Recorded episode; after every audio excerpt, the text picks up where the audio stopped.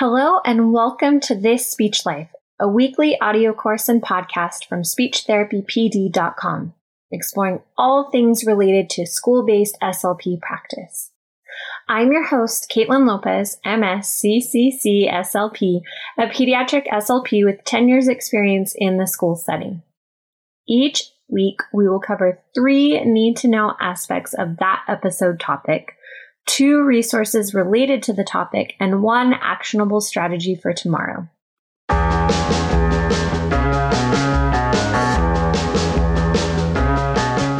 Hello, and welcome to today's podcast episode entitled The One About Language Acquisition and Poverty. We have the incredible Dr. Elise Davis McFarland with us today to jump into this discussion. Before we get started, I am Caitlin Lopez, the host of the podcast This Speech Life. If you have any questions today for Dr. Davis McFarland, please pop them into the chat or the Q&A box and I will make sure to get them to her at the appropriate time. And as always, just a reminder that if you do need live CEUs for today, please log into your course portal at the conclusion of today's course and make sure to complete all modules, especially the one entitled quiz, to make sure you get your live credit for today.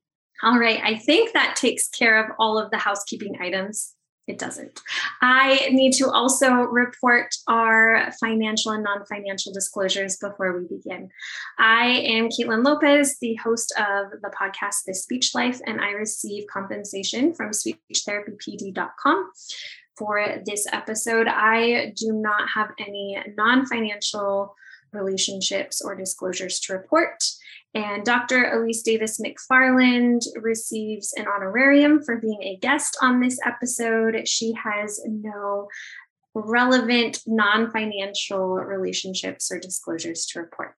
All right, now I can get to the good stuff. I am so excited to introduce to all of you, if you don't know who she is already, Dr. Elise Davis McFarland. She is a pediatric SLP whose professional career included teaching at the University of Houston and development of a graduate communications and disorders program at the Medical University of South Carolina. Her areas of research and publication include speech and language development in infants and children with HIV/AIDS, multicultural issues in language assessment, literacy development, and pediatric dysphagia.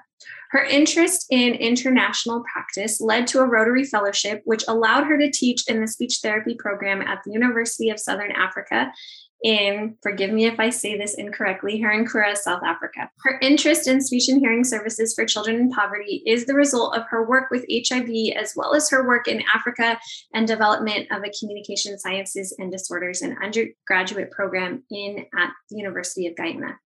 Dr. Davis McFarland received honors of the South Carolina Speech, Language, and Hearing Association. She is an ASHA Fellow and she served as president of ASHA in 2018. And I am just really excited that she has agreed to join us for this hour to dive into language acquisition and the impacts of poverty. I was sharing with Dr. Davis McFarland just before we began that this is something that I've really been interested in the past couple of years because I've worked in what we would probably call, you know, lesser served populations and school districts. And so I'm really interested to hear what she has to share for us. So, Dr. Davis McFarland, thank you so much for joining us today. Well, thank you so much for having me, Caitlin. I'm pleased to be here with you. All right, so let's just jump in since we only have an hour. What are three things that school based or pediatric SLPs need to know about language acquisition and poverty? Well, there are a couple of things. One is, first of all, that there are different types of poverty. And so all children who come from poverty backgrounds are not necessarily the same. There's, first of all, something that we refer to as situational poverty. And that is poverty that is a result of a particular situation. And the pandemic is a good example of that. People lost their jobs during the pandemic. And so families that may have had financial means may not have that anymore. But what we see with that is, first of all, in many instances, we're talking about people who, who are educated and who have had certain experiences. that give them a different perspective in terms of education, in terms of teaching children, in terms of what it is that they think their children should know. And so that's one type of poverty. Another is what we refer to as generational poverty. And that is families who've been in poverty for, you know, at least two generations and they may not have people in their families who have benefited from education. They're very often very highly mobile. There is a lot there may be a lot of financial insufficiency. And so one of the things that i think is important for school slps to know is that first of all there are different types of poverty. And just because a child doesn't have resources does not mean that they necessarily experience the same thing as other children who are without resources. Another thing I think that SLPs should know is how to evaluate the research that we see with children who are coming from poverty backgrounds. And there are things that we read and even research that may tend to indicate that children who come from poverty backgrounds do not have good language facility, that they have difficulty learning, that there are not as many words in those homes as there are more affluent families. And we need to read and understand that that research in very realistic ways. For one thing, children who are raised in poverty or come from poverty backgrounds, in many instances, have rich language ability. It is not, however, the language of the school. Mm. And that is what children may come to school mm-hmm. lacking. But they can certainly learn that. What we as speech language pathologists are responsible to, for doing is to determine whether or not this child does have a language system, has been able to learn language. If so, what language they've learned, and then how it is that we can help them develop the language that they need for school. So those are three things that that are really important, I think, in terms of working with children who grow up in poverty circumstances. Thank you for bringing those points up, especially the one about evaluating research. I know that there's that really famous study that was done. The that Hart Risley study. Yes. Yes. And, you know, I've seen a lot of discussion over that lately about how to truly evaluate that study. That has been eye opening for me. So, thank you for bringing up how to evaluate the research and what that looks like.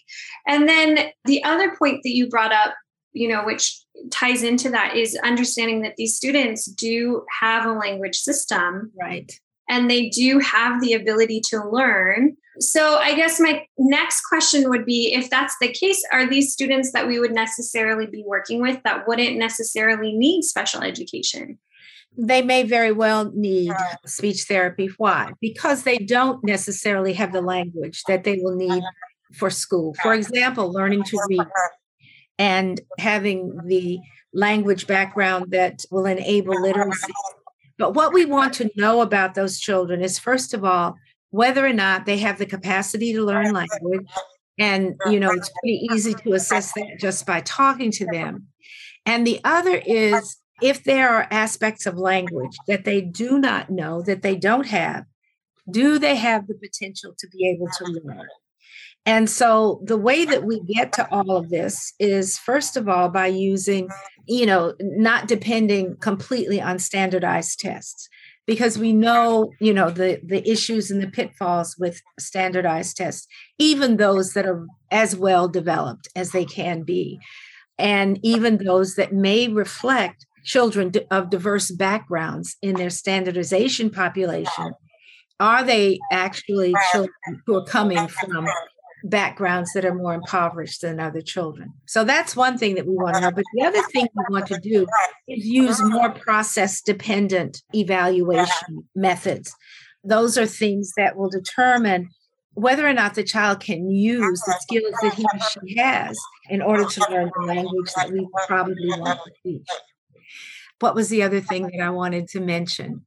There was one other thing. Oh, the other thing is the potential for learning. And of course, that comes in with a dynamic assessment.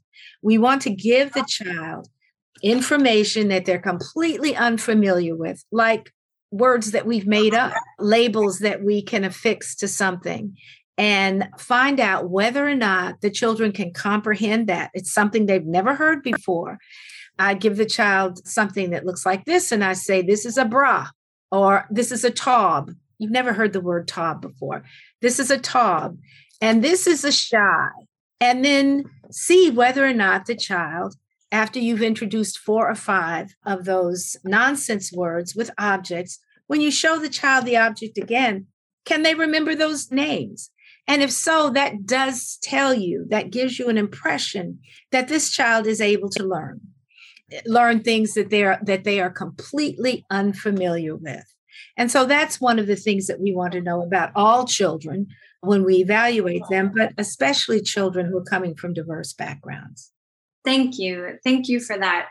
Really using process dependent measures. I can see I've started using those a lot more with all of my students. You know, it gives us so much more information. And I think that this is a piece. I know Faye Murray was on, Dr. Faye Murray was on the podcast uh, a couple episodes ago, and she talked about how you know a standardized measure and i feel very firmly about this a standardized measure should not determine goals it's only to determine students who miss these particular pieces are more likely to have a language disorder as opposed to, oh, this is one thing that they don't know, so we need to write a goal. And I think that the more that we realize that and talk about it, then the more we dig down deep with some of these initial evaluations and work on process dependent measures, I think it will give us so much more information about a student than just the standardized piece. And like you said, you know, a lot of our students that come from impoverished populations, they have a lot of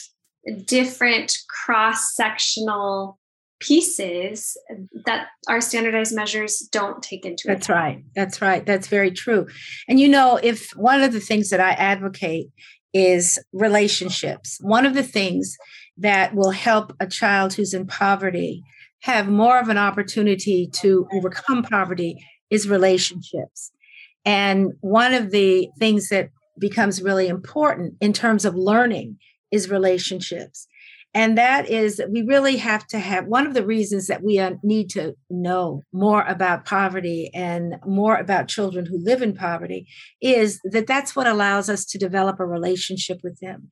And that is knowing you know, knowing something about their background, knowing about their family, knowing about where they live, knowing about some of the issues that are attendant to to living in poverty.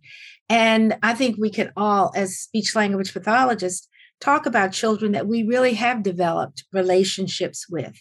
And that certainly is important. But obviously, one of the ways that we do that is by knowing something about the children and really understanding their environment, their aspirations, and also, you know, their their mothers, their fathers, their caregivers. What is it that they want for their children and how do they achieve that? One of the things that I often do when I'm working with mothers is to say, what is it that you want? What is it that you want for Kyle? What is it that you want for Samantha? What is it that you want for your child?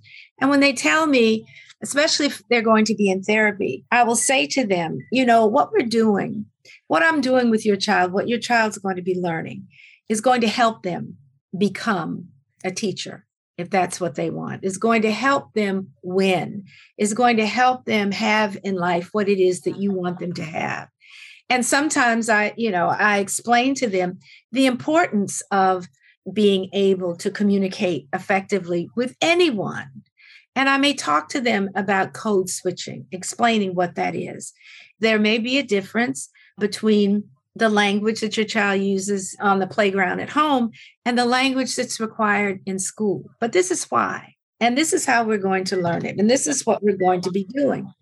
And so having mom or dad, grandmother, auntie, whoever understand what it is that we're doing and what it is that we're trying to achieve and why can really make a difference in terms of their support and their embracing of what it is that we want to achieve with their child. Absolutely. I was shaking my head in agreement with so many of the things that you were saying. It resonated with me, especially that piece of relationship and knowing the mm-hmm. students. I think that this is something my previous district that I worked in was Compton outside of, you know, in LA, Compton Unified School District. And something that really kind of bugged me, one of my SLP friends, you know, she would almost treat the students and the community that we were living in as though it was something exotic. Mm-hmm. You know, because yeah. she was not from outside, and I'm not from Compton. I did not grow up, you know, in Compton, but it's something that I think yes, it is important to, I would drive around the streets of the school just to see where do my students live? What are things that they, where are the playgrounds that they play in or the lack of playgrounds that are there? Mm-hmm. You know, what do I see that are not just liabilities, but assets to this community too? And I think that that, what you were saying is knowing the student and knowing the family. And it's so beautiful that that question is, what is it that you want? I think sometimes, especially as an outsider into a culture and a community, I can look at something and say, oh, I think that this is a great idea for your student, but maybe culturally that doesn't make sense. Or maybe the family says, you know, this is a particular need within our culture that we really want our student to be able to do X, Y, and Z. You know, maybe it's who knows i can't think of anything yeah. off the top of my head but i really think that that is such a, a powerful point of getting to know students and getting to know families and seeing especially if we're not from the community that we are mm-hmm. working in and seeing the assets of the community and not just the liabilities. Exactly. And understanding, you know, that there are many things in that community, although it may be very different from the community where I live, where you live. But there are many things that are assets. And, you know, one of the things you find when you ask a parent, what is it that you want for your child, is that very often it's the same thing that you want for yours. It's the same thing that your parents wanted you know my parents wanted for me and that anybody wants for their child. And it's a, a question you know that's important and it really brings the you know the parent or the caregiver into the process because you know i care about what you want i want your child to have what you want your child to have and this is what we're going to do to try to achieve that my experience has been that that can be very important very important. And I found that one of the ways to achieve that is through ethnographic assessment. And that is, you know, that begins with an ethnographic interview, you know, finding out as much as you can about the family, about parents, about what it is they want, about the child. You know, what is your perception of your child? What you have three children. This child is the youngest. How is this child's development similar to your other two children's development. And, you know, when we can ask questions like that, very often it really allows parents to get a frame of reference for what you're, you know, for what it is that you're trying to get across to them.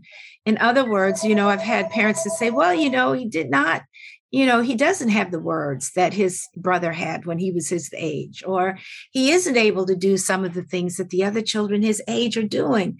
But in many instances parents don't know what to do with that. They don't they don't know what to do with it. They don't know what to do about it. And so you know we as speech language pathologists can certainly give them a frame of reference and begin to help them not only understand but to see what might be done what is possible. Thank you. Thank you for that. Yeah i think that that I can't tell you how many times I've heard a family say, Well, I don't really know. I just know they're not like yes yeah. other kids or they're not like their cousin or their brother or so thank you for that. I think that that is helpful. Be, and that also empowers the family too and lets them know we're hearing them we're seeing exactly. what they're saying which again speaks to your point of building that relationship and that you know that becomes so important because you know we need parents support for what we do we need to have things reinforced you know, we need them to do some work at home. And so, you know, I always like to talk to parents and do an ethnographic interview and, you know, really get to know, try to know something about them also, so that we do have their support and understanding. Obviously, if they understand, they're a lot more likely to be our partners in all of this. And that's what we want. Absolutely. Absolutely. So we've uh, dove into three things and we've expanded on quite a few things there of things that we need to know. Do you have resources for us if we want to learn more or things we can apply to our practice? Well, you know, one of the things that I, I always recommend is learning about dynamic assessment and really trying to get proficient in doing dynamic assessment. And I think some great examples of that are on the website, the Leaders Project website with Dr. Catherine Crowley at Teachers College. She gives demonstrations, she talks about the process, how it's done. And I think that's an excellent resource. I think another one is the Hyter book, Culturally Responsive Practices in Speech, Language, and Hearing Sciences. And she and Salas-Provance, the co author, have just come out with a second edition, which is updated. I think that's a great resource. Lots of good information there about evaluation, assessment, and clinical intervention. So I think that's great. Another one that I really like is entitled Multicultural Student students with special language needs, practical strategies for assessment and intervention. And that's by Rosemary McKibben. And it's published by the Academic Communication Associates. But that also is a very good, an excellent resource, I think. Did you know that speechtherapypd.com has weekly live and interactive webinars? We are the fastest growing CE provider. Subscribe today to get access to over 750 different courses in audio or video format. All right, thank you. Can you share those names just one more time for everyone? Certainly. The first is dynamic assessment. And if you find on the internet the Leaders Project at Teachers College in New York, or just Google Dr. Catherine Crowley, C R A W L E Y. You'll get to her her work. The book, the second book, yes, the Leaders Project. The second book is Culturally Responsive Practices in Speech, Language, and Hearing Sciences. And if any of your viewers are recently out of their master's degrees, then they may very well have had that as a textbook. And the authors are Yvette Hyter, H Y T E R, and Salas-Provance. That's a hyphenated name, S A L A S P R O V A N C E. And that's published by Plural Publishing. And then the final book is Multicultural Students with Special Language Needs practical strategies for assessment and intervention. And that's published by Academic Communication Associates. Thank you so much. Dr. Hyter is such a wealth of information. Mm-hmm. I have taken her courses here on speechtherapypd.com. Oh, okay. And she's so brilliant.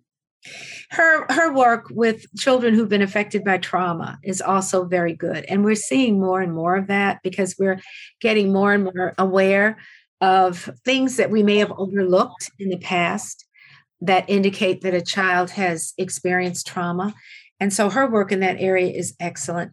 And that's another reason that I really advocate for ethnographic interviews, because when you do those, it can very often allow you to get information that you would not have gotten without that type of an interview that might clue you to some things that have gone in, on in the child's life that may have resulted in the child experiencing trauma. So, again, the ethnographic interviews are excellent, not only in terms of assessing speech and language issues, but also in finding things that may not pop out so quickly. Absolutely. Thank you. And thank you for those resources. I highly encourage everyone to reach out to those resources. The culturally responsive practices by Hyter and Salas-Provance is really great. So thank you for those. So now that we know you've given us a little bit about some actionable strategies like ethnographic assessment, what are some other things that we can do to work with students that and language acquisition for our impoverished students? Well, I think a couple of things. One of the things that we often have to work with students on is literacy, learning to read. And we find that one of the things that is really important, and I, I heard a, a researcher say this not long ago, but you know, children's brains are much more complicated than the than the adult brain. And the example that he gave is your hand. And you know, a, a three year old's hand looks like my hand, only it's smaller. But it's, you know, it's the same hand, just like our brains. But what children need in order to learn is a lot of repetition over and over and over again. Children need to hear things, need to see things, need to experience things over and over again so that, you know, the neurons that are firing develop patterns. And that's one of the reasons that children want to hear the same stories again, why they say, you know, they want the same nursery rhymes again, and why all of that is very repetitive, but that is how children learn. And so, one of the things, you know, that's important, especially again when we work with parents, and that's something that I advocate very highly, and that is to you know let parents know why it's important to read to their children why it's important that they you know encourage their children to ask questions and why why help them understand why it is that their children do ask so many questions. And that is that very often you know you have to say the same thing over and over again but that is the way that they learn and so, you know, working with parents becomes very, very, very important. And we have to look at different parenting strategies. And, you know, sometimes SLPs say to me, why, well, you know, why is that important? Well, because that's how you know what's going on at home. And that's how you know what, uh, to what extent and how what you're doing with a child is going to be, first of all, appreciated, but secondly, reinforced at home. And so, you know, we need to show parents what it is or tell parents exactly what it is that we're doing. If I'm working with literacy with a child, I want the parent to see the books. I want the parent to understand how the reading process unfolds, where we begin, where we're trying to get to. And, you know, I want experiences, things that I introduce the child to, to be real life experiences things from that child's environment, from his or her neighborhood. If we're going to make up a story about whatever, I'm encouraging the child to talk to me or to write about or explain something that's going on in their environment, in their home, in their neighborhood, at their church, at their playground, things that they're familiar with. And then we build on what it is that this child's real life experiences are, using objects that the child is familiar with and using those objects to introduce something that's new and different, that's similar, but is different in terms of expanding the child's horizons and the child's experiences. Role playing is something that I think is really important. Show me what you do when the ice cream truck comes along what is it that you like? What's your favorite thing on the ice cream truck? And what does your brother like? What does your sister like? What is it that you don't like? Well, why don't you like peanut butter popsicles? Tell me about that. And so I'm always, you know, we're always trying to use things that the child is uh, aware of and use those things to expand and build on, to introduce new things to the child. Technology, of course, is very is really important now maybe too much of an extent but you know using videos using books that have pop-ups but anything that will attract the child's attention but the first thing is that we have to know about the child's life in order to be able to expand the child's horizons and the best place to begin is where the child is and with things that the child is familiar with. Another thing that we have to do is teach children a more formal language register because they've often come to us with an, what we would refer to as an informal language register. Why? Because that's what works where they are. And so explaining to children the language of, of school as opposed to the language of home, not making any value, any value judgment, but just saying, if you want to win at school, these are the words that we use. This is the way we put words together. When you want to win at home, this is the words that you use. This is how we put these words together. But explaining, because children may not understand why there has to be a difference. I had a little boy to tell me once, I'm very popular where I live, everybody understands me. Why do I have to be different at school? Well, that's a very good question. And we need to be able to explain the difference. And even if children don't ask, we need to explain to them why it is that the words that we're teaching them, the words that they're reading, are in fact different, perhaps, than some of the words that they use, some of the words that they hear, some of the words that they learn at home. But this is what we do in school, and it's a little different than what you may do at home. But it becomes, you know, important that they be able to, that they have those differences and that they understand why those differences are, are important. Mm-hmm. Building the vocabulary of literacy, obviously the sight words. That's what we're that's what children are going to begin with. And so you know children will need repeated exposure to those words. They need active engagement with those words.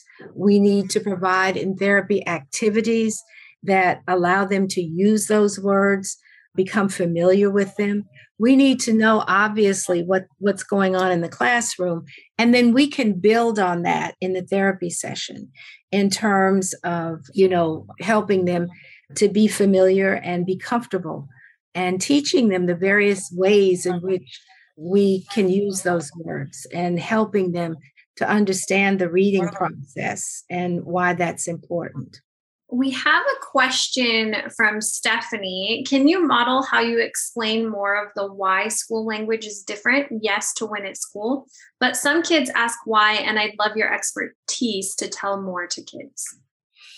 More about why the language of school is different? I think that's the question. Well, there are a couple of reasons. One, obviously, is what it is that they're learning to read is not necessarily going to be the same language that they hear at home.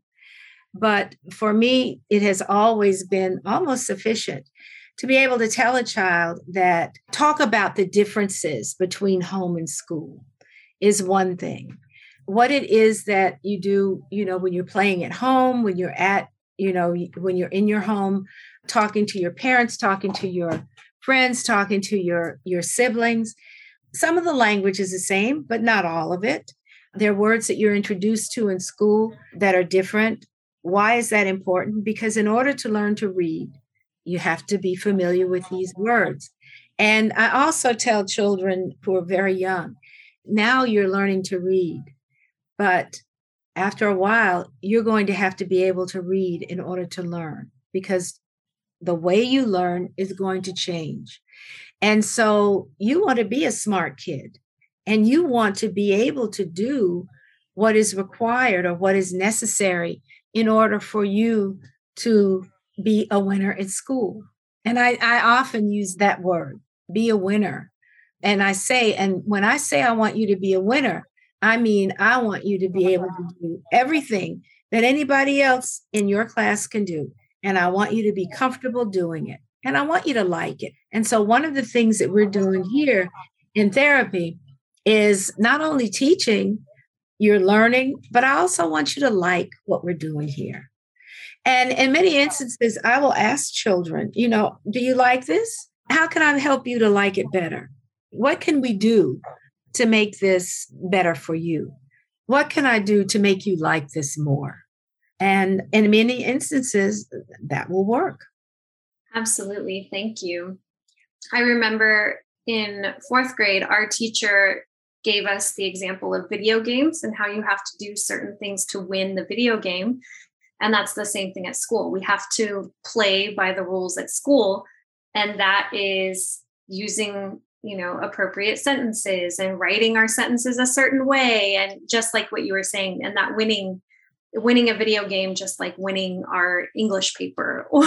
Or, winning our report you know it really worked for me as a kid so thank you for for that example we do have a question from lisa she said parental support is so important how do you handle the lack of support you may encounter in some struggling often broken families yeah that's a good question. And one of the things, you know, one of the things I advocate is one of the things I like to do.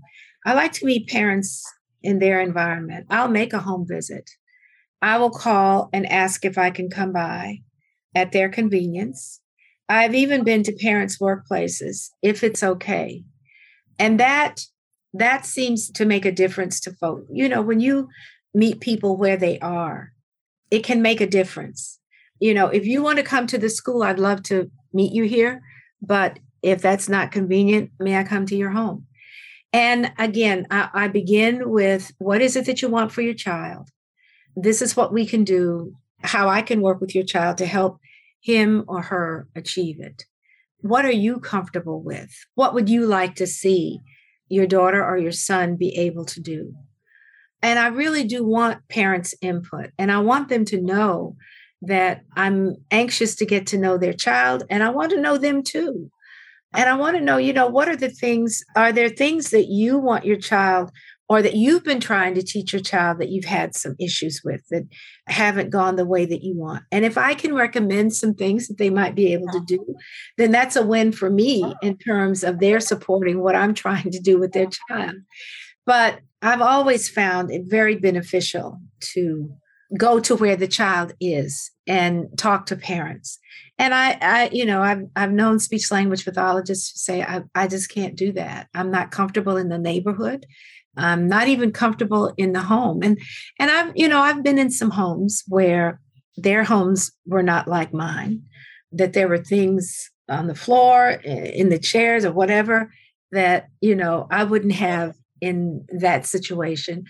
But I've also found that it's worth it in order to develop the relationship, get to see the child in his or her environment, and begin to talk to parents about what it is that they can do how can we, and I, you know, and I'll say to parents, how can we work together on this? This is what you and I both want for Jamal. How can we work together on this? Now, I can show you what I'm doing with Jamal when he comes to me. This is what Jamal and I are going to be working on. And this is how we're going to do that.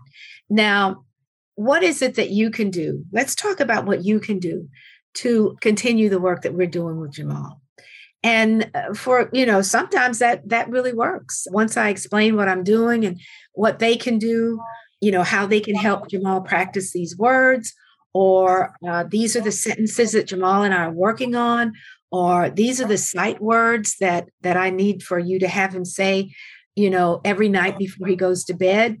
Here i'm giving you this book. If you could read this book to him it reinforces the work that we're doing in therapy and it'll be really helpful in terms of Jamal being able to learn what it is that we're working on. So, you know, I'm a big advocate for, to the extent that we can, working with the family and making it a whole family endeavor in terms of helping the child reach the, you know, the, the milestones that that we're trying to achieve.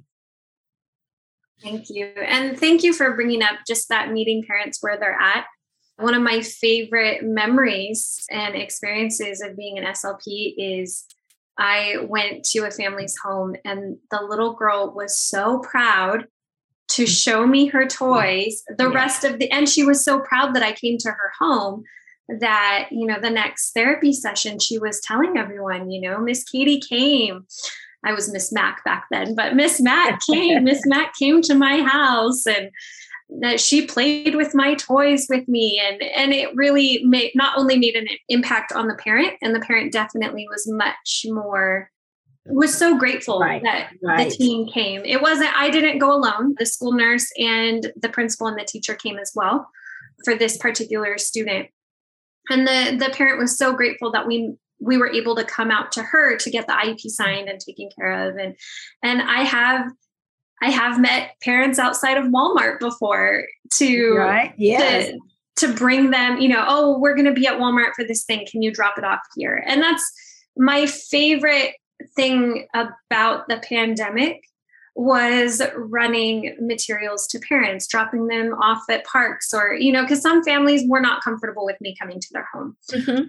Or meeting them outside of the school because the school was closed, you know, they couldn't come in and i think that that is uh, something i have tried to keep going even though you know we're not necessarily doing as much teletherapy and something that i'm super grateful for is zoom ieps because we got a lot more engagement you know a family a, a parent can can easily take an IEP during their lunch break mm-hmm, mm-hmm. on their phone as opposed to and and nobody's going to think twice. Nobody's going right. to think oh this you know we've all been a part of IEPs where a teacher is might make a comment i can't believe this parent can't show up for their kid well we don't actually know what's going on in their home.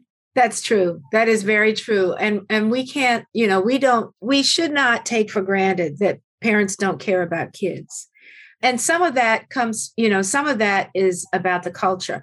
But and i want to get back to that but you said that the little girl was really pleased that you came to her house and that she could show you her toys. One of the things that's so good about that is you know there have been situations in which i've been able to tell a show a parent how they could use a toy to reinforce what we're doing in therapy.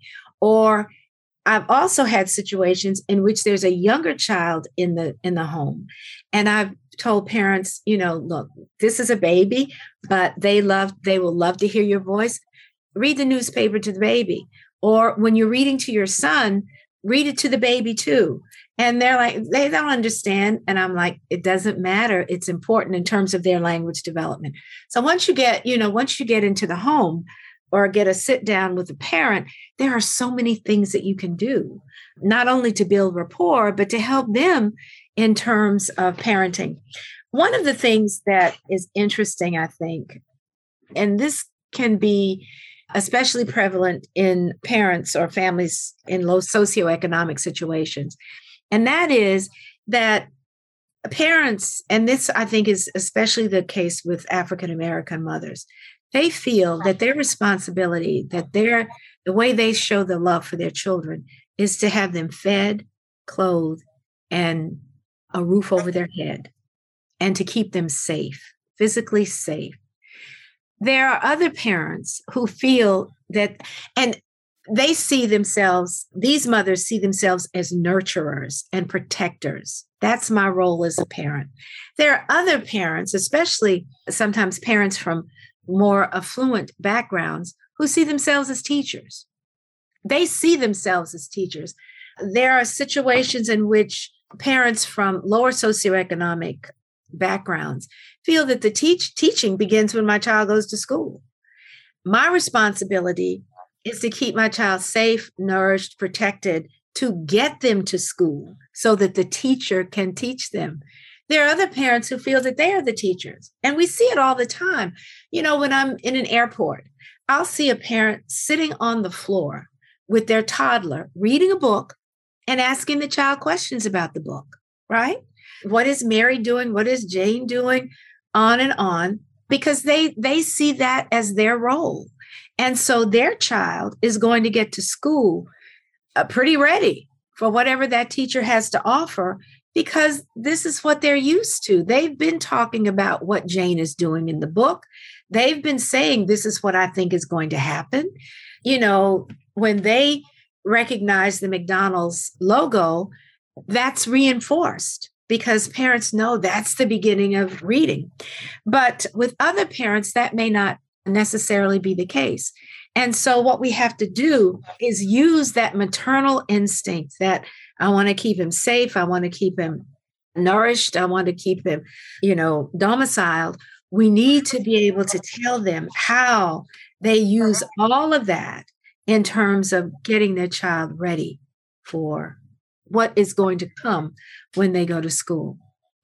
And one more thing, too, and I think another thing is we really have to be advocates for children who are living in impoverished circumstances. One of the big disappointments of my last year has been the fact that the income tax credit that parents were getting each month based on their tax returns was not continued. 250 or 300 dollars a month can make a real difference in a family that is impoverished. And so we as speech language pathologists have to be advocates, I feel, for the things that will enrich a poor child's life. And that's an example. Another thing that we need to do is educate pediatricians about speech and language development. We've all had situations in which, you know, if this child had gotten it to me two years earlier when he wasn't doing all the things that a 24 month old should be doing in terms of speech and language, I could have made much more uh, difference than I'm able to make now. And so, you know, we need to be talking to pediatricians and nurses.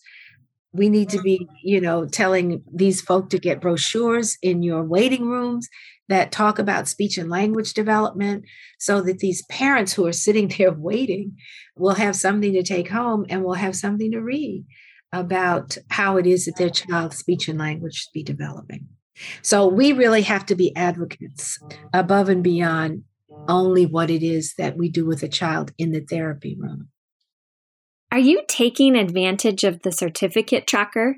Not only does it store your certificates from all of your evidence based and practical courses from speechtherapypd.com, but you can also upload certificates earned from other CE providers. It's the easiest way to store and keep track of your CEUs. Just another perk of membership. I 100% agree and thank you for bringing up up those points, especially the one about you know advocating for for our students and mm-hmm. for making sure that they're receiving services and and not just speech and language services but also exactly.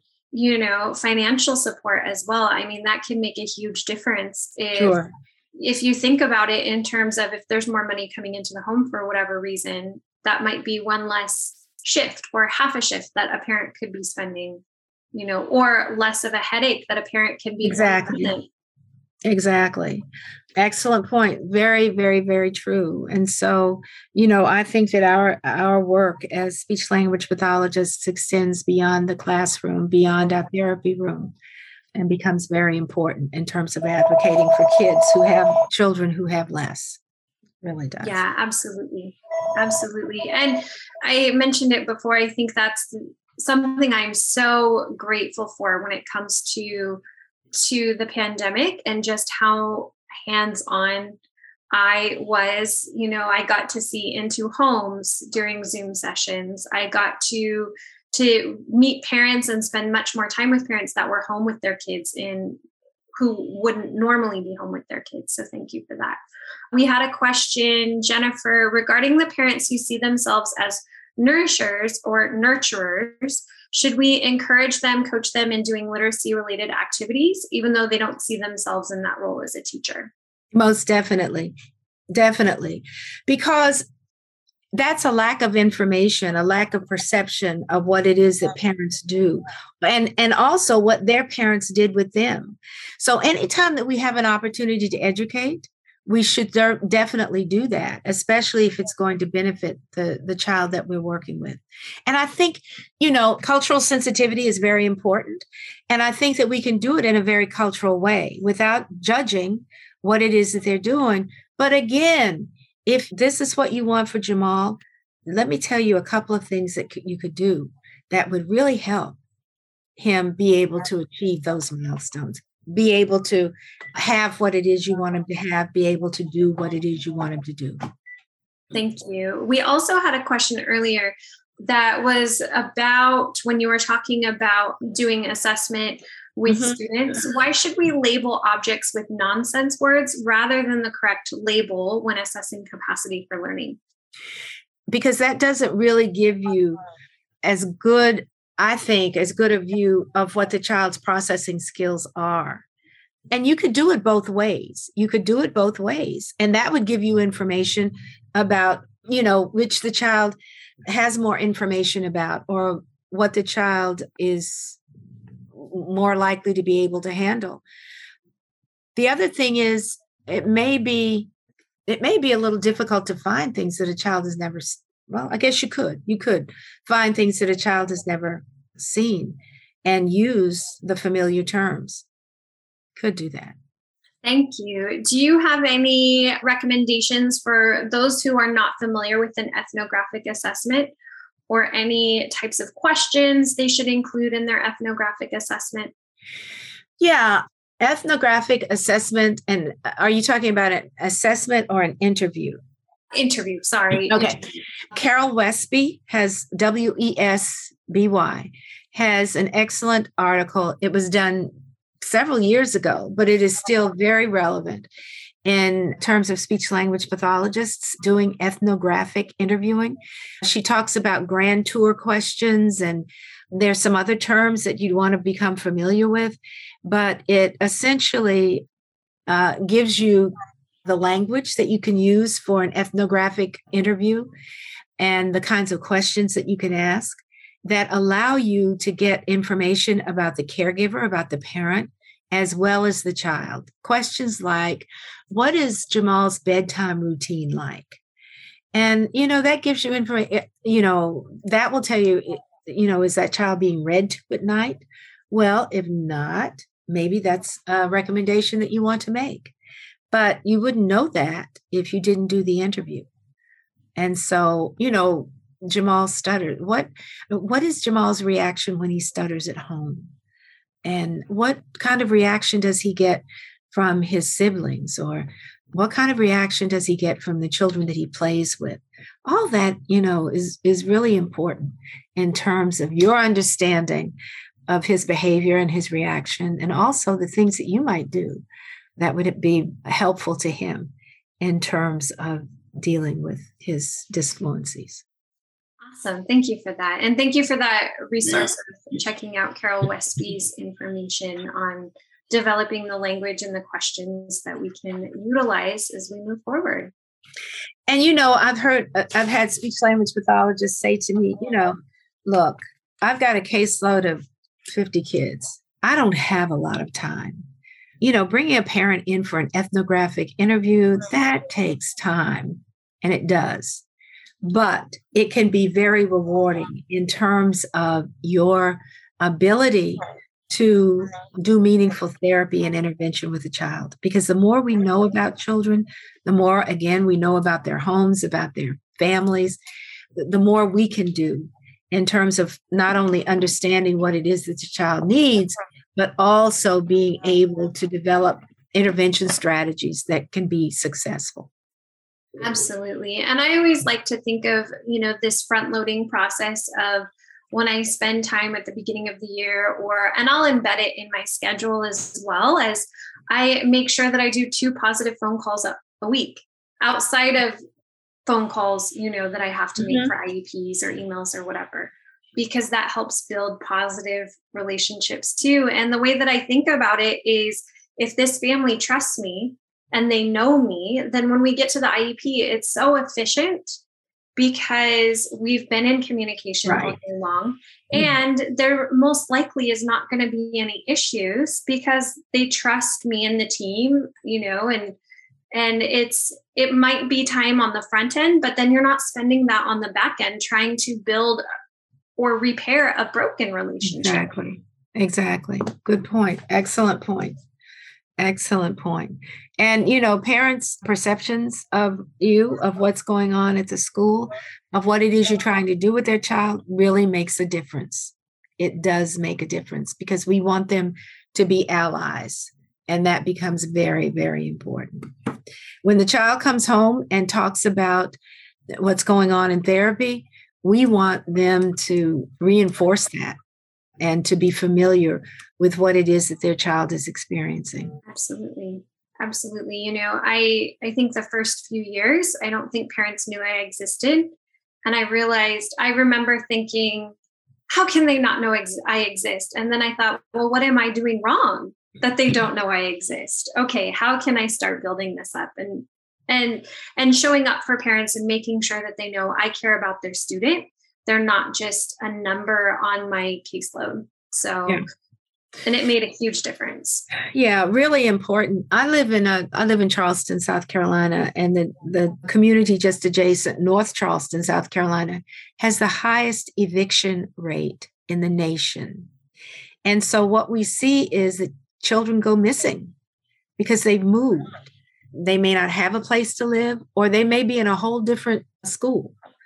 And so it's really, it really is important to be in touch with parents or at least have some kind of connection so that you know you know what's going on in in children's lives well thank you for that and you know i'm sure those that have tuned in they are probably like-minded and are are thinking of examples where they have had a student go missing for that reason or you know, they are probably thinking of an example of where they reached out to the parent and they realized, oh, wow, there's been this tragedy in the family and that's why they mm-hmm. haven't come to school. Exactly. Or, exactly. You know, so so it is it does make a huge difference when when we do know the family. Sure. Dr. Davis McFarland, do you mind just recapping your three, two, one, the three things SLPs need to know, and then the resources for us as we close out today? Sure. The three things that SLPs need to know is first of all, that there are different types of poverty and that they really need to be aware of that and, and what goes on with that as uh, you know generational poverty as opposed to situational poverty the other thing is that we need to be a good evaluator of research about poverty you know the myth that you know fewer words are spoken in in working class homes the fact that there may be different brain development among poor children those are things that we need to look at very critically and you know ask the question if in fact that's true what difference does that make in terms of the difference that i'm trying to make with this child? And the third thing is that it's very important that we do get to know about the child's environment and that we also explain to children that there is a difference in, language or what is expected at school as opposed to home and why and why it's important that this child be able to master what it is that we have to offer them. And very often that's what I say what I have to offer you that will help you be a winner. In terms of the resources, I talked about ethnographic interviewing and gave a resource for that. Dynamic assessment, I think, is very important in terms of looking at or being able to assess a child's language learning potential. And what was the third thing that I said? I said so much. Uh, you um, offered Dr. Hyter. That's right. The resources, Dr. Hyter's book on multicultural assessment and therapy intervention, Roseberry-McKibbin's book on language resources, I think it is for multicultural children. And then also the very first one that I mentioned, Catherine Crowley's work on dynamic assessment at Teachers College in uh, New York. And if you Google her name, you'll get right to her dynamic assessment work. All right. Well, thank you so much. Terry Cable says, Thank you for the presentation. Wow, we're getting a lot of awesome and thank you. And I couldn't agree more. This, Stephanie says, I can understand why you were ASHA president. And I say oh. here. Thank you very much, Caitlin, for the invitation. I'm happy to be with you this evening. Yeah, and thank you so much. You know, I thank you to everyone who's joined us live and who will be listening to the podcast. I really hope that you take this information and apply it to just building those stronger relationships with your students and their families. That's my biggest takeaway from everything you've shared. Dr. Davis McFarland, I really appreciate you taking the time. Is there any final takeaway you want for all of us? I don't know. I think I've I've pretty much said it all. You know, one of the things that I didn't mention was the pandemic and the fact that there have been so many things that have happened to children during that time. And, you know, we as SLPs just have to be very sensitive to that because families have been disrupted. You know, children have lost parents and loved ones. I, you know, I have friends who say when my when uh, my students left me, they were in, you know, fifth grade. They came back, they were in seventh grade, and there was nothing to prepare them in between. And so, you know, I think we really have to be sensitive to that and almost, you know, obviously to the extent that we can, uh, work around that in terms of trying to get our children to where they need to be, not only in terms of communication, but other aspects of their life to the extent that we can help them. Absolutely. Thank you. Thank you. You know that my biggest takeaway like i said mm. is just to to be gracious and understanding and do what i can to build those stronger relationships with families oh. which not only is better for the student but it greatly impacts my job satisfaction as well. Yeah. it is a good feeling. You're right. You're right. So thank you so much thank you so much caitlin. Nice to be with you Thank you. And to everyone else, thank you for joining us. And just as a reminder, please log into your course portal and complete all modules, especially the one entitled Quiz for Your Life CEUs. And we will see you back here next Tuesday. All right. Thank you, Bye-bye. everyone. Thank you. Bye bye. Thanks for joining us at This Speech Life. Remember to go to speechtherapypd.com to learn more about earning ASHA CEUs.